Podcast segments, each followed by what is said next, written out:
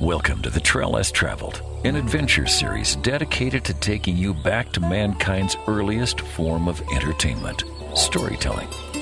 Missoula, Montana is a mecca for outdoor enthusiasts, and each week we will bring you tales of outdoor adventures both near and far, as well as adventure information and inspiration, and a few tunes to set the mood. You can read more about the show online at traillesstravel.net. And now here's your host, Grand Canyon Whitewater Guide, yoga instructor, and master of the didgeridoo, Mandela.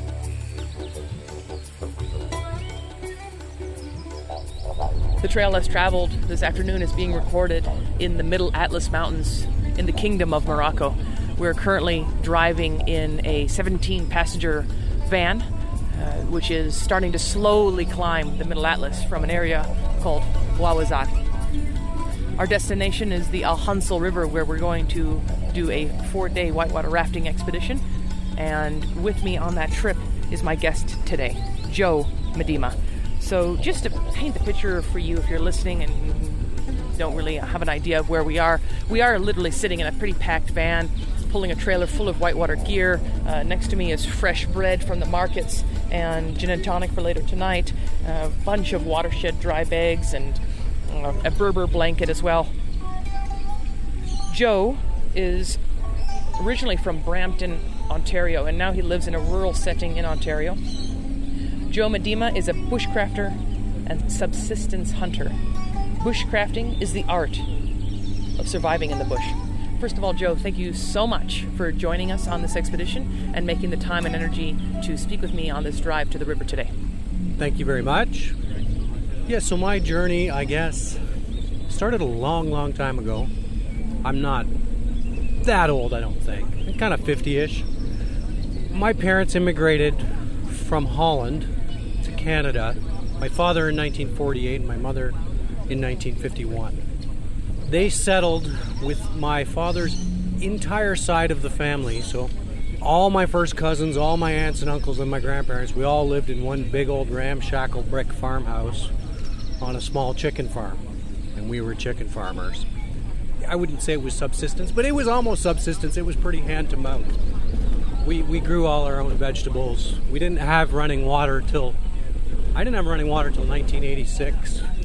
So like that's not that long ago in the big picture when you think of North America, it's particularly Canada as like a G7 country. So growing up on the farm, that honed a lot of skills, but not really bushcrafting and hunting, but it did hone skills.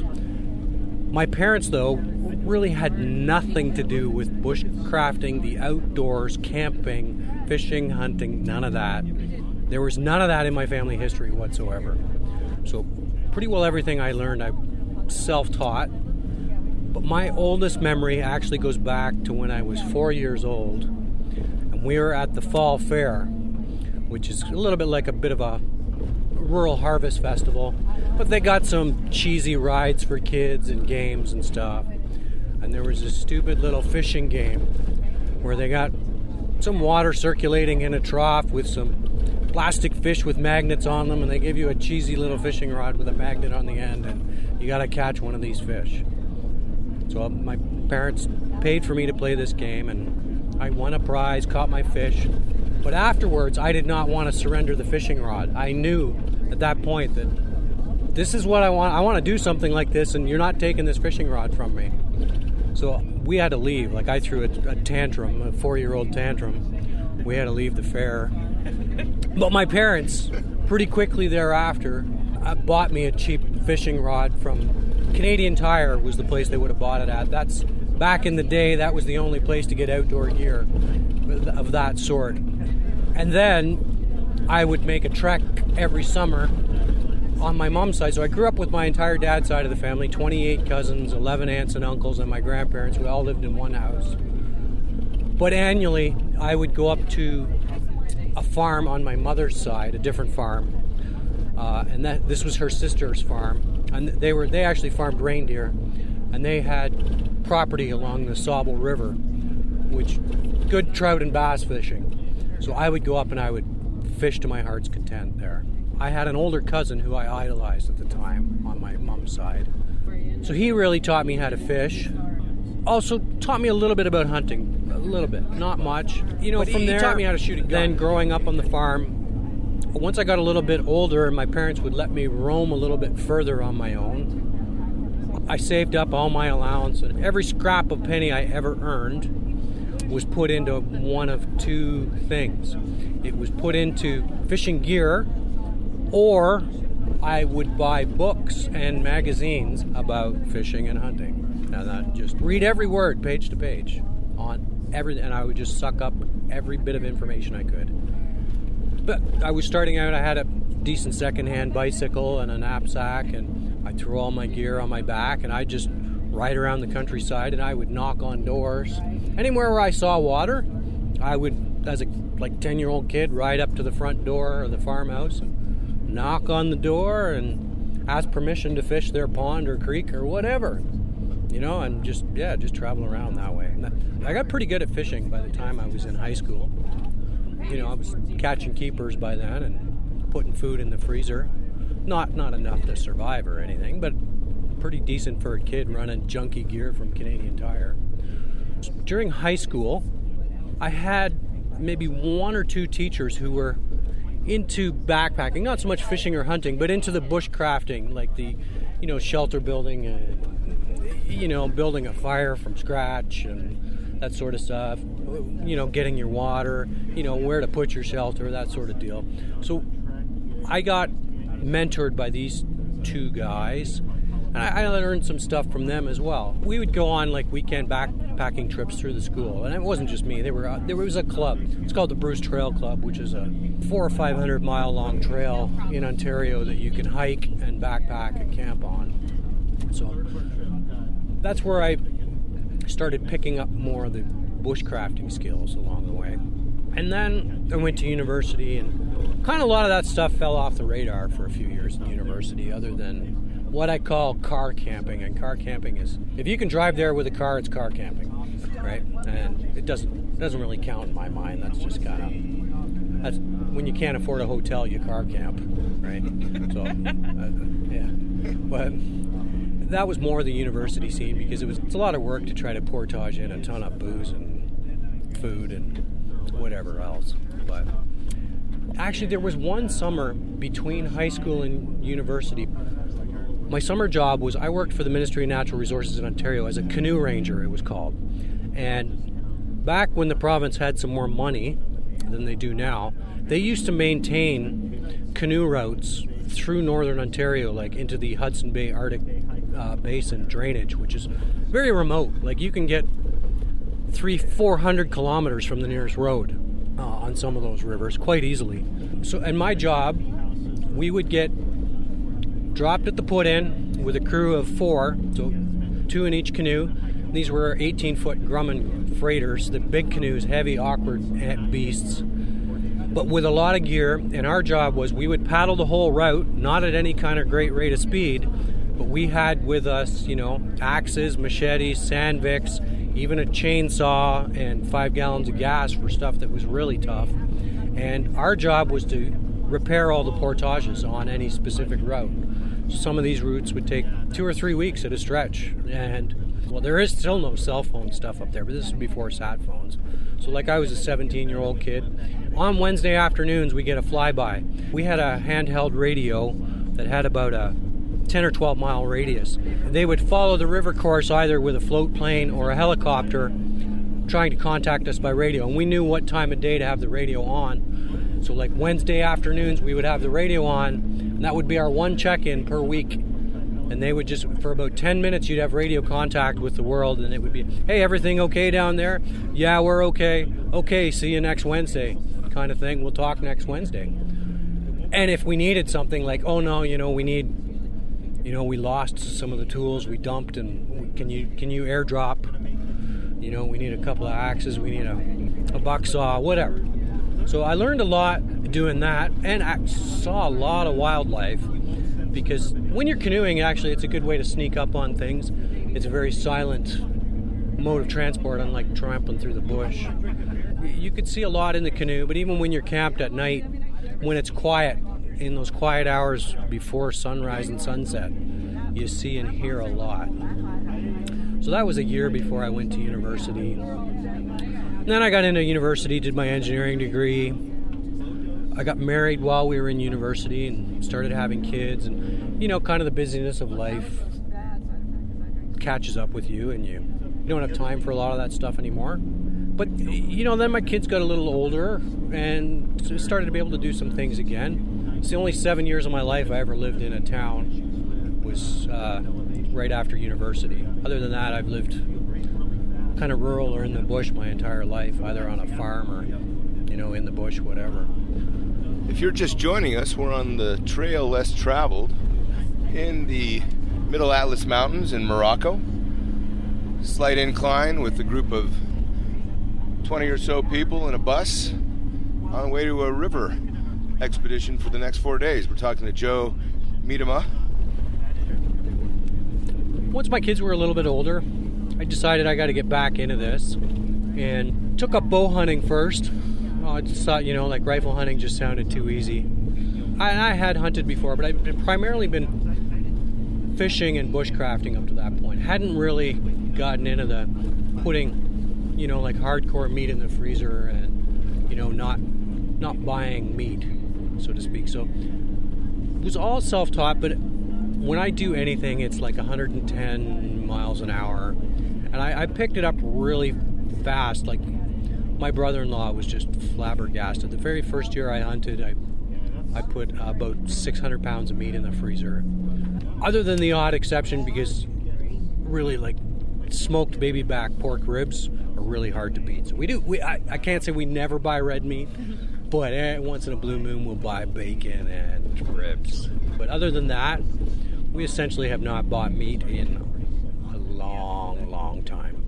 Red meat, anyways. It's pretty hard to put enough white meat in the freezer, so we do buy some chicken and fish occasionally because it's pretty hard to put enough birds and fish in the freezer. So, so I started bow hunting. The first big game animal I ever took was in my backyard, about 60 yards from the house. So I brushed in a little blind and started calling because this, the rut was on. It's technically the easiest time to hunt deer is when they're rutting because they're the bucks are pretty stupid in that two week period. First animal I took was about 60 yards from the house, and it was a, big eight point white tailed deer. And I set up a little natural blind and I started calling. And when I say calling, I was pretending to be a female deer in heat. And I was inviting the males to come mate with me. Right? So I had a big, big buck come in. He would have been about 270 pounds, eight, eight points, big, wide spread on the antlers. A lot of mass, and when I say mass and I'm talking about antlers, that's kind of the the diameter of the antlers and the diameter of the points. When you say that those antlers have a lot of mass, you were kind of referring to the thickness of the main beams on the antlers. This guy had a lot of mass, eight big points, big spread, and uh, I was pretty excited. And you get something called buck fever, particularly when when animals like this come in and you're after them. You you you basically start to vibrate. It's called buck fever, and it can actually. It's the reason for more missed shots than any other single factor is is the buck fever that strikes when the animal comes in and your adrenaline starts going and you're you're trying to get this guy close enough because with a bow depending on the style of bow you generally have to get it closer than 30 yards from you. And 20 yards is better, and 10 yards is best. 10 yards is a gimme. 20 yards, you should be able to do it, and 30 yards is getting pushing the envelope. That's if you're hunting with a compound bow. If you're hunting with a traditional bow, like a an older style English longbow or a recurve bow that doesn't have any, we call them cams, you have to get the deer to within about 10, 12 yards actually to be successful. Um, if you're hunting with a crossbow, and I'll admit I do use a crossbow sometimes, just uh, in bad weather because you don't have to hold the draw. So if it's like minus 25 out, it's a lot easier to bow hunt with a crossbow than it is a, a bow where you got to hold the string. So I had this serious case of buck fever, and I let the arrow fly, and it did not hit at all where I was supposed to, where I was aiming and where I knew the arrow had to go.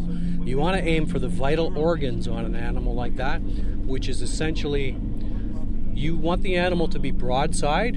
You want to put the arrow in just behind and below its shoulder, and you want it to go through both lungs so that it essentially it collapses both lungs instantly and it will bleed out inside six seconds. It'll be unconscious. It won't be dead but the blood pressure will drop so fast so quickly the animal will be unconscious in five or six seconds after that arrow passes through. That's the shot you want to make and that's what i was trying to do but because of the buck fever it didn't come close. Fortunately for me that arrow hit it at the base of the skull in the spine and broke its neck and killed it instantly. But that's not what you should ever try to do. That's a bad shot to try and take. It's a very small target. It was just fluky that I happened to do that. So that was my very first big game animal, and it was in my backyard. If you're just joining us, you are on the Trail Less Traveled, which is being recorded, as you can probably hear in the background, in a bus that is climbing the Middle Atlas Mountains of Morocco as we speak, as we record. The bus is full of the guests who are going on a whitewater rafting expedition with me and seven other guides.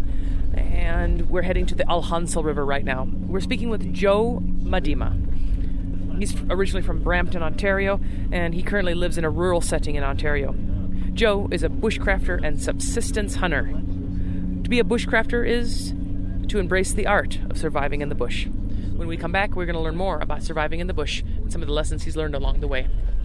But now, Joe, it's time for a song. So could you please share a song with us that reminds you of your early childhood adventures? Okay, that will be uh, Cat Stevens and Wild World. It just it is a wild world out there, and uh, I love it.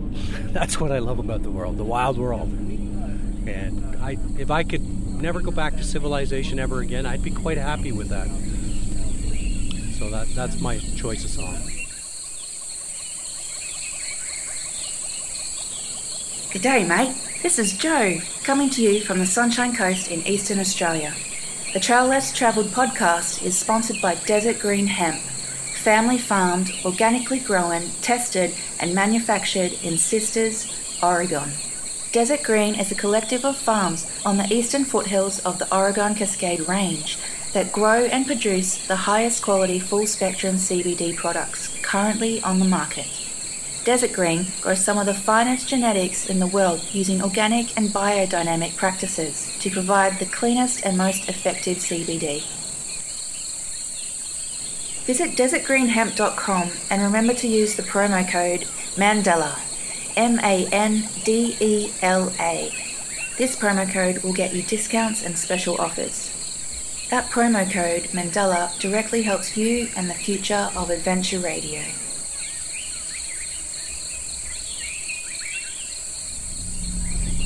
You're listening to The Trail Less Traveled. Today we're talking with Joe Miedema from Brampton, Ontario, a rural setting. Joe is a bushcrafter and subsistence hunter. It is the art of surviving in the bush. Currently we're in the middle of the trek to our put in site for a river trip for the next few days, traveling through the middle Atlas Mountains. The scenery is stark but gorgeous. Crisp blue lake below us, two 3,000 meter hills and mountains above us. We're driving uphill in a bus with about 16 other people. My name is Michael. I'm just one of the guests on a trek for the next two weeks with this lovely group. Hey, Mandela here. I'm sitting next to Michael in the back of the bus. We're heading to the river. I'm guiding these guys down a four day expedition on the Ahansal River, and then they're going to make their way to the Sahara Desert. I'm so excited about their upcoming adventure. But right now, we're on a audio adventure with Joe Miedema. And Joe, I have a couple of questions for you. You have a wealth of knowledge to share with us. And I was just wondering if you could share some of the knowledge of the land that you have soaked in over your time in the wilderness. You shared how fish make it into high alpine rivers. There's a bunch of ways they can make it to high alpine rivers. Where we're from, fish get transferred actually on the legs of some birds when they're eggs. So they're the wading birds wade into the rivers and lakes in the areas where fish are spawning, and fertilized fish eggs get stuck to their legs. Bird takes off, flies, and lands in another lake somewhere, and the eggs come off, and there you go. There's Mother Nature transplanting fish kind of all over the continent. And you'd be amazed that fish species can spread 10 or 20 miles a year, every year. It can expand its range using that mode of transport. That's one thing that I've learned over the years. There's other ways that the fish get moved around too. The, Kind of the most awful way is when people do it because they end up putting species that are non native. I spend basically every weekend and the whole fall and as much of the summer as I can outside in the bush. And, you know, other than I took a little bit of biology in high school, but you learn a ton just by being out there and most of all being quiet and still and watching. And if you're going to move, move slowly and methodically. Like, take an hour to move 50 meters. Like, just do one step and wait five or 10 minutes, whatever. And just go quiet. And the best time actually is right after a rain because when the ground is wet, it's quiet. The leaves don't wrinkle, the plants don't make noise, the mud is soft, everything is quiet when it's wet. So I love going out, actually, even during rain. You know, you'd be amazed at how much the animals move around in the rain, like in storms. Like, biggest deer I ever saw in my life, and I watched him for 25 minutes sitting 25 feet up a tree with my bow and I just could not get a shot. He just never came out into the open, so I never got a shot at him. But he was close. He was like 15 yards from me for about half an hour. I just didn't have a clear shot at him, so I just got the pleasure of watching him, which is sometimes as good or better than actually scoring on the hunt. You just watch and you learn. This was during Hurricane Sandy that hit the east coast of the United States that flooded New York City so badly. So in Ontario, we didn't get it as bad as New York, but it was still a pretty substantial storm. Like it was maybe 40 mile hour winds and horizontal rain, and I was just, you know, ah, that's a good day to go up a tree and watch some deer. You'd just be amazed. These animals actually sometimes they feel safer in weather like that. Like that's one thing I've learned is bad weather doesn't you know, extremely terrible weather, they're going to bunker down, but a lot of times I see more animal in marginal weather than I do in nice weather. Like the animals feel safer sometimes, and they feel safer in different settings. So, like when it's crazy windy, you know what? The animals will actually come out into the open more instead of staying in the bush sometimes because because of the crazy wind, they can't hear anything. And the animals have the same sense as we do in general. Most of them they rely mostly on their nose, but when it's crazy windy and the wind is doing all kinds of nutso things, they can't rely on their noses properly storms also make a lot of noise. They can't rely on their ears anymore either because there's just too much noise from the storm. All they got left is their eyes. And if they're in thick cover, they can't see anything. So they'll come out of the thick cover and they'll hang out in the open in a bad storm because, like, I'm a predator and they're prey.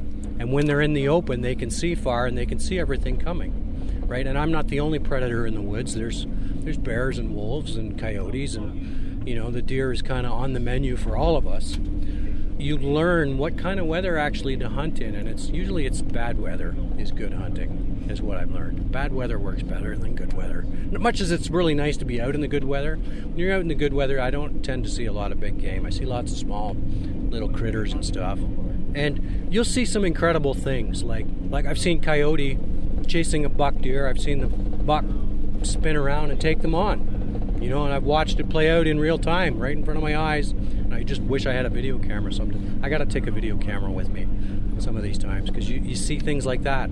I had another time where, you know, you hear about bucks in the rut and how they'll fight each other. Well, I had a, a six point buck come in. I mentioned before how I screwed a shot up one time. This one other time, I let the arrow fly, and as it released from the bow, one of the fletchings tore off the shaft. There's three fletchings on the back of the arrow shaft. They give the arrow spin and stabilize it in flight. And so I lost a fletching. And depending on the bow, if you're not hunting a super fast bow, you can actually watch the arrow after you let it go. Like you can see its flight path.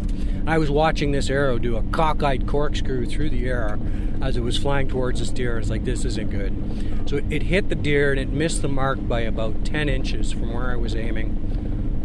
But luck was on my side again, just like the other time. It actually broke both the deer's shoulders, which, when you break both shoulders on an animal like that, it goes down and it, it can no longer walk. So it can't get away.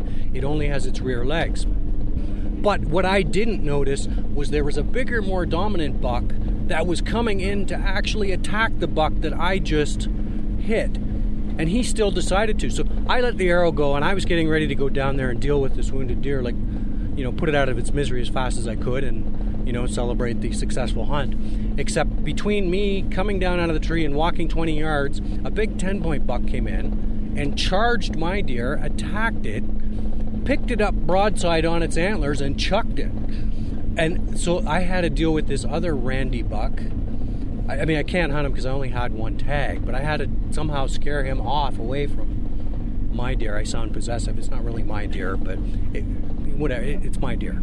So I had to chase this 10 point buck off my deer. And uh, like, that's just like something you just you, and you just can't believe like these animals that are so timid normally like even a 10 point buck is a very timid skittish animal and will bolt from anything and they're on alert all the time because everything's trying to kill them including me right but when they're rutting and they think that somebody's coming in on their territory they get pretty pissed off but i managed to chase this guy off managed to scare him off i had another incident like that 35 years of bow hunting the only time ever in my life, and I've seen thousands of deer in the wild, like in the bush. Last bow season alone, I probably put eyes on a, a hundred different deer through the course of the season that I watched. And most of my hunting is just watching and observing and learning their patterns, how they live, how they eat, how they sleep, how they mate. Everything. The more you know, the, the more successful you become, because you can predict, given the conditions, where they're going to be. Right. So, but this, I was coming out in the dark. I'd, I'd hunted. Most times you don't see anything. When you do see anything, nine times out of ten, the animal busts you. And when I say it busts you, he or she detects you, the hunter, long before you ever have a shot at the animal. And they, whitetail deer especially, I'm talking whitetail here, and, and all big game, but in whitetail, more than any other animal, have a really crazy, unique snort whistle they do out their nose. And so nine times out of ten, you get busted and actually six out of those ten times you don't even hear, see the animal that busted you. You just hear the snort whistle and hear the running away. And it's like okay pack it up game's over time to go. Not always time to go home but sometimes. But this time i've been busted like four times that day already. It was dark i was coming out of the bush and I don't know if this was like a senior citizen deer or what. Okay, so I'm walking out, and normally unless there's another buck or a, an actual doe involved that the buck is protecting, you would never ever scare. You just the deer run away; they don't come at you. But I'm walking out, and my it's dark, so legally we have to have our bow uncocked and cased, and the arrows put away. So that's yeah, it's all the bow's cased, the arrows are put away. I'm just walking, you know, carrying my bow case, and something pops out on the trail in front of me about 30 yards turns and looks at me, and it's a. This was moonlight and there's snow on the ground, so you can see pretty well, even though it's dark. You have pretty good sight lines. This deer looks at me, and I'm looking at it, and I'm just like, "Wow, you're a beautiful animal. Nice monster, big 12 point buck." It puts its head down and charges, and I was just in shock. I've never been charged by a deer like that before, but I, yeah, I learned that day how to dive because he would have run me through. You know, local hunter gets killed by a deer it could would have been kind of ironic, but those are just things you learn. Hi, this is Michael. We're on a bus. We're talking to Joe Miedema, and uh, we're in the Atlas Mountains.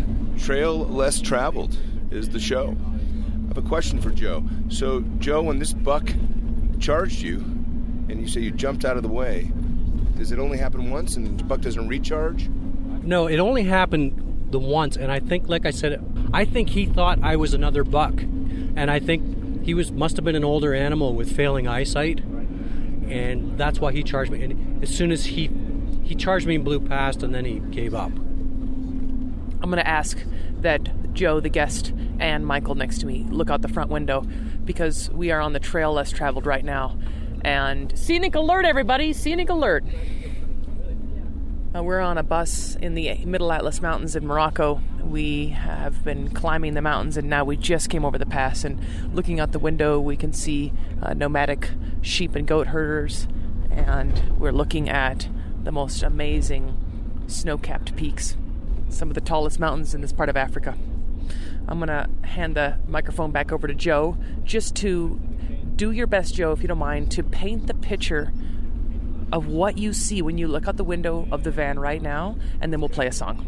Well, if I look out the window right now, it reminds me a little bit of New Mexico, but it's even a touch greener than New Mexico. Not quite as scorched, but I think that's maybe because of the time of year. There's a little bit of standing water here and there, lots of relief. There's snow capped mountains in the back that are forested up to the tree line. It's rocky, but it's it's highly weathered. Like if I'm gonna guess, it looks like sedimentary shale, but I'm not positive. Could be sandstone. I'd have to get closer, but it's certainly sedimentary rock around here. So and it's very highly weathered, and it's a beautiful blue sky that is just contrasting that white snow really nicely. And we're kind of cruising downhill through a pretty jumbled scene right now on the left and the right.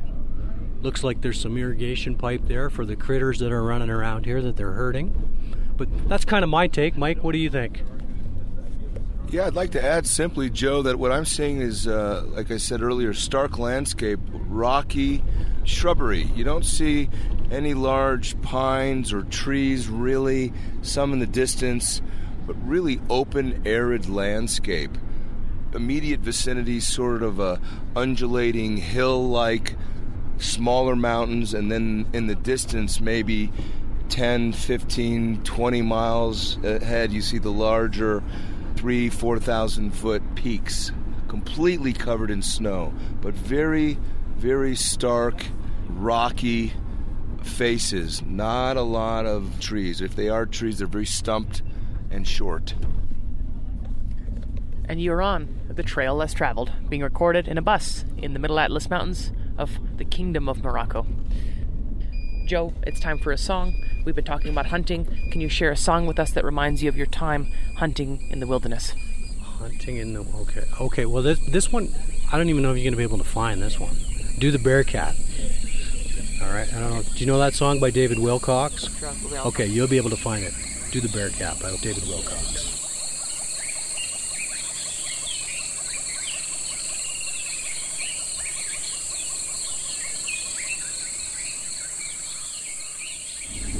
Hello again. You're listening to the Trail Less Traveled. Today we are in the good fortune of listening to Joe Miedema from Brampton, Ontario. He's a bushcrafter and subsistence hunter. The art of surviving in the bush. Right now we're in the middle of the Atlas Mountains, mid-range, stark, desert-like, 8,000 foot peaks, shrubs, rocks, not a lot of trees, gorgeous snow capped mountains in the not too distant skyline. Gorgeous blue sky, no clouds. Cool and dry, lovely day. My name's Michael. I'm traveling for the next couple of weeks with this lovely group, and we're going to listen to Joe tell his story. Awesome. Mandela here, sitting in the aisle of this 17 passenger van that is towing a trailer full of gear. And we're being followed by two 4x4 vehicles that are going to be put to good use once we get to the river. Uh, the last time I came down here, one of the trucks got stuck, but it was fine. Stuck for just a moment. As we say in Africa, TIA. This is Africa. Joe, I have a question for you.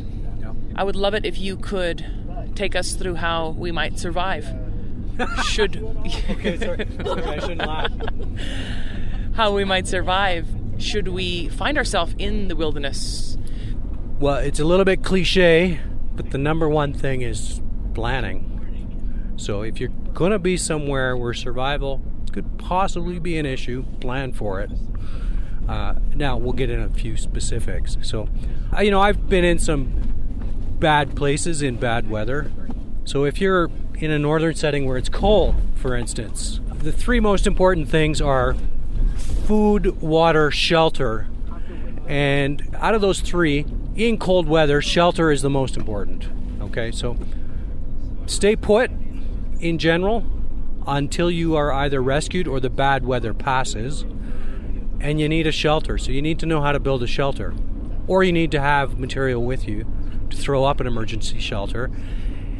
And kind of included in shelter, I include fire as kind of a subset of shelter because it, it shelter implies protection from the weather, and if it's cold, you need a fire. So you, you want to build your fire against a natural sort of break that's going to reflect the heat back to you into your shelter.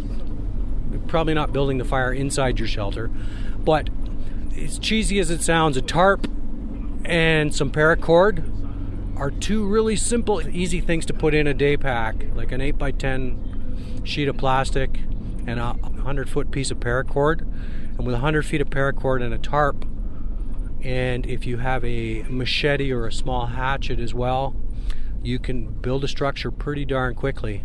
Maybe not going to withstand a crazy snow load, but if you build it, you know, something you can learn from the different animals that live in the woods is in a storm, in a bad snowstorm, they're going to head down to the river bottoms and they're going to hang out under the hemlock and the cedars because the hemlock and the cedar canopy will actually hold 80% of the snow that falls from the sky. Only 20% of it's going to get to the ground. And that canopy will actually be interlaced and will actually hold heat. It'll be 10 degrees warmer in a cold snap down in that river bottom than even just a quarter mile away up the hill. It'll be 10 degrees colder. So you, are going to look for places like that, or hopefully you're in a place like that. So that's kind of my first piece of advice is planning and shelter is the most important in cold weather. Food and water, hopefully you're not going to be out there long enough that's going to be an issue. But if it is, water's next on the list, more important than food. You can go a lot longer without food than you can water. Food is ultimately last on the list, but hopefully you're rescued by then and it's not an issue. But I always like to bring some dried meat, like in the form of jerky. It doesn't take up much room and it's pretty protein dense and it's normally got some salt in it that'll help with your hydration issues as well. And this isn't actually the greatest thing in terms of weight, but I always bring like two or three pounds of peanuts because peanuts are like super calorie rich and I love them. So I always have like two or three pounds of peanuts in my bag, and I figure I can survive like three or four days on that easy. So uh, it's kind of like peanut butter is power food. I don't, I'm just not as much a fan of peanut butter. Peanut butter would work too. Put a jar of peanut butter in your bag. That's power food. Uh, and chocolate. Chocolate's always good to have too. More good power food if you're going to survive. Um, so, planning for those conditions is my first piece of advice.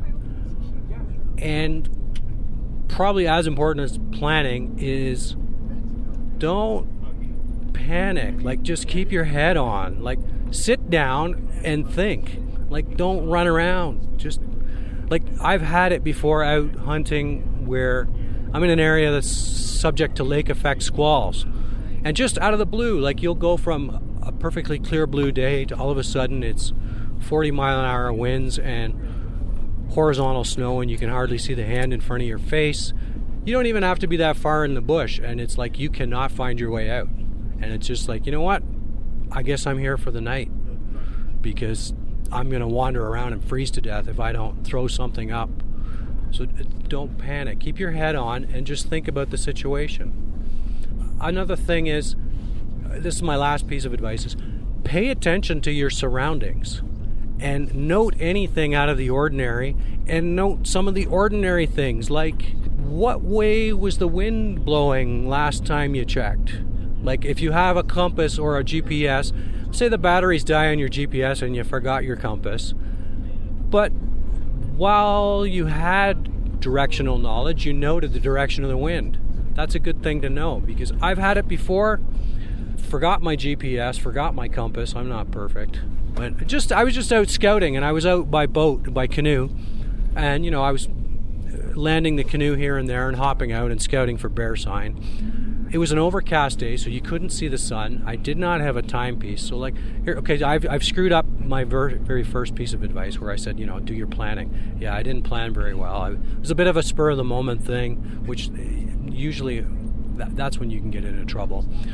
So I didn't have a compass, didn't have a GPS. It's overcast day, didn't have any way to tell the time, couldn't see the sun. And I got turned around. Like I was maybe only 300 yards from the water body I'd landed on, but the bush was thick.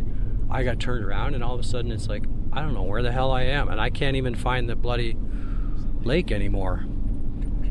And it's like, okay, well, I'll just sit down. I'm just going to think until I figure this out because otherwise I'm stuck here and I'm going to, you know, my wife's going to have to call in rescue because I don't have any cell service or anything. So I sat and it took me about 20 minutes to remember, you know what? I made a mental note of the direction the wind was blowing in. So that was about an hour ago. And if I assume the direction of the wind hasn't changed, then I know this way is north and I know the lake is south. So I've now got my bearing. And sure enough, I found the lake again. I didn't come out right where my canoe was landed, but I, it was just then a matter of moving up and down the shore till I found where I'd beached the canoe. So if you just keep your head on and plan and pay attention to your surroundings, make mental notes of things that look unique things like the wind. I mean, it's always good if you know the time of day because if you if you know what time of day it is and the sun's out, you can always get your bearings. Or same thing if the moon's out. Know when the moonrise and moonset is. If you know when moonrise and moonset is, you can get a good idea of time of day in the dark and direction as well, even in the dark. If you can't see the North Star, a lot of times you can see the moon, but you can't see the stars. If it's totally overcast, you can't see anything, or if it's a new moon, you can't see anything. But pay attention to the stars. In the northern hemisphere, like we're really blessed, we got the North Star. It's a little more complicated in the southern hemisphere, but in the north, it's pretty easy. If you don't know where the North Star is, you're you're pretty lacking in your bush knowledge. Those are just some of my really simple things. You get stranded in the bush even for two or three days. If you're prepared for it, it's not a big deal. Even if it's wintertime, even if it's minus 40. Like minus 40, you don't have a lot of margin for error. You make a mistake at minus 40, you're going to die. But you can plan for that. Uh, just saying, just saying. At minus 40, there's not a lot of margin for error. You get wet or you screw something up, it doesn't take much. But I generally don't try to go out in that weather, but I do. Like my son and I went out ice fishing in minus 40 this year, and you just plan for it. It's okay. You just make sure you got the gear and make sure you got the knowledge and make sure you know how to use the gear and the knowledge to keep yourself alive, right? That's all you got to do beautiful. We're speaking with Joe Miedema, and it's been an amazing journey in this van as it crawls across the Middle Atlas Mountains of Morocco on our way to a remote put in on the Ahansal River. So, yes, we've been recording in the van. You can probably hear the uh, sound of people chattering around us and the gear as it rattles around that was the sound of some children waving us down, and we often pass a whole herd of goats or sheep, and now we're actually coming into the remote village of Tillaguit. And this is actually a town that we're going to float past the late afternoon of day one on the river. Joe, my last question for you is what can this generation learn from spending isolation in the wilderness? Well, you can learn a lot. One thing you can learn is patience, which is a very valuable trait to have no matter where you are, what you do, and how you do it. Some stuff does happen quickly, but you sometimes got to wait for days or hours for it to happen. And then all of a sudden, you got like 10 seconds to figure it all out. Everything happens, unfolds in 10 seconds. But patience. You can learn patience. You can just, and you can learn quietness. That's like, as a society in the West, we've lost the ability to be quiet and to just enjoy the solitude and silence and what it can do for your soul.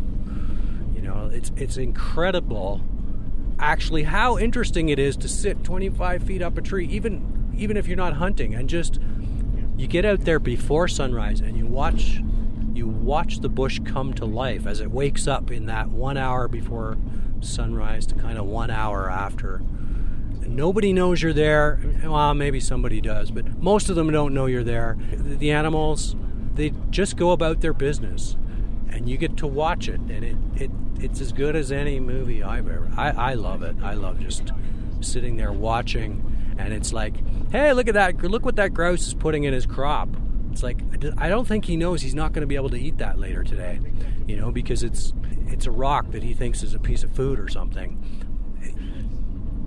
The silence is golden. And you can learn if you are an actual subsistence hunter or a hunter who eats their, their kill, hopefully, you can learn all about where your food comes from. Like our world has so lost touch with where food actually comes from.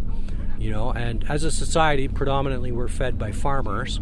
I'm a bit of an exception to that. We're still fed by farmers, but we get most of our meat from the bush. You take an animal, and you now got to field dress it and skin it and butcher it and uh, dispose of the carcass in a way that doesn't create problems for scavengers that you don't want to attract. You got to uh, even the organs. You know, the the organs make great treats for the dogs, and actually some of the organs are quite edible, even depending on the animal. So you can learn about how we put food on the table. When you go to the supermarket, the stuff doesn't grow in cellophane packages. You know, it didn't start out that way. It was a living, breathing, walking animal at some point.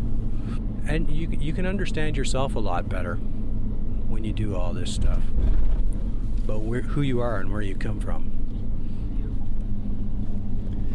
Absolutely beautiful. We have been on the trail less traveled with Joe Miedema. He is originally from Brampton, Ontario, and he currently lives in a rural setting in Canada. Joe is a bushcrafter and subsistence hunter. Bushcrafting is the art of surviving in the bush. Joe, I just wanted to say thank you so much for your time and your energy joining me here today on the trail less traveled. You're welcome. One last thing always have a good knife. That's actually my next question is I always end the show with three bits of advice. Now I'm sure you have more than 3, but could you potentially share with us at least 3 bits of advice? Always have a good knife, always have a compass because I don't trust GPS. Anything that's electronic is going to fail, fail, fail. Batteries are going to go dead. It's going to get wet, something, whatever. So, compass, a knife, and some way to start a fire. Those those three things will get you out of 90% of your jams. Joe, what song would you like to end your show with? Okay, so I, I think uh, it, it's not totally related to bush. Actually, it's not related to bushcrafting at all. But I just like the name. I like the title, and I love the song. So, "The River" by Springsteen.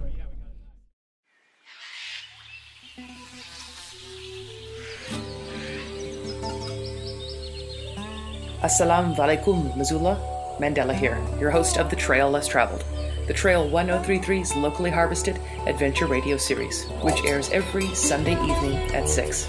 The podcast is free, available wherever you gather podcasts, and the official website with show archive and photographs is traillesstraveled.net. I'd like to thank my guest for this week, Joe Miedema. Joe's interview was recorded over a period of 10 hours in a bus while driving the treacherous roads on the way to the Ahansal River in the Middle Atlas Mountains of Morocco. Joe is a bushcrafter and subsistence hunter from a rural setting in Ontario, Canada. The intention of the Trail Less Traveled is to take you, the listener, back to mankind's earliest form of entertainment storytelling, to provide adventure information and inspiration together stories and sounds from the most remote locations around the world. If you know of someone that you would like to interview for the Trail Less Traveled, please contact me at traillesstraveled.net. I would love to get you in the studio with someone that you would like to interview. My adventure tip this week is to insulate your tent by reducing ambient space. Buddy up, put your partner's sleeping pad close to yours, think like a pack rat, place your stuff sacks and extra gear around the tent's outside perimeter, and if you're trying to survive an extreme cold, you can create a radiant barrier by duct taping a space blanket onto your tent ceiling to help with excessive condensation inside your tent. Well, that's it for this week, my friends in Missoula and around the world. But until next week's adventure, please do something for Mother Earth and get outside. Shred the gnar, because as you know, the gnar does not shred itself.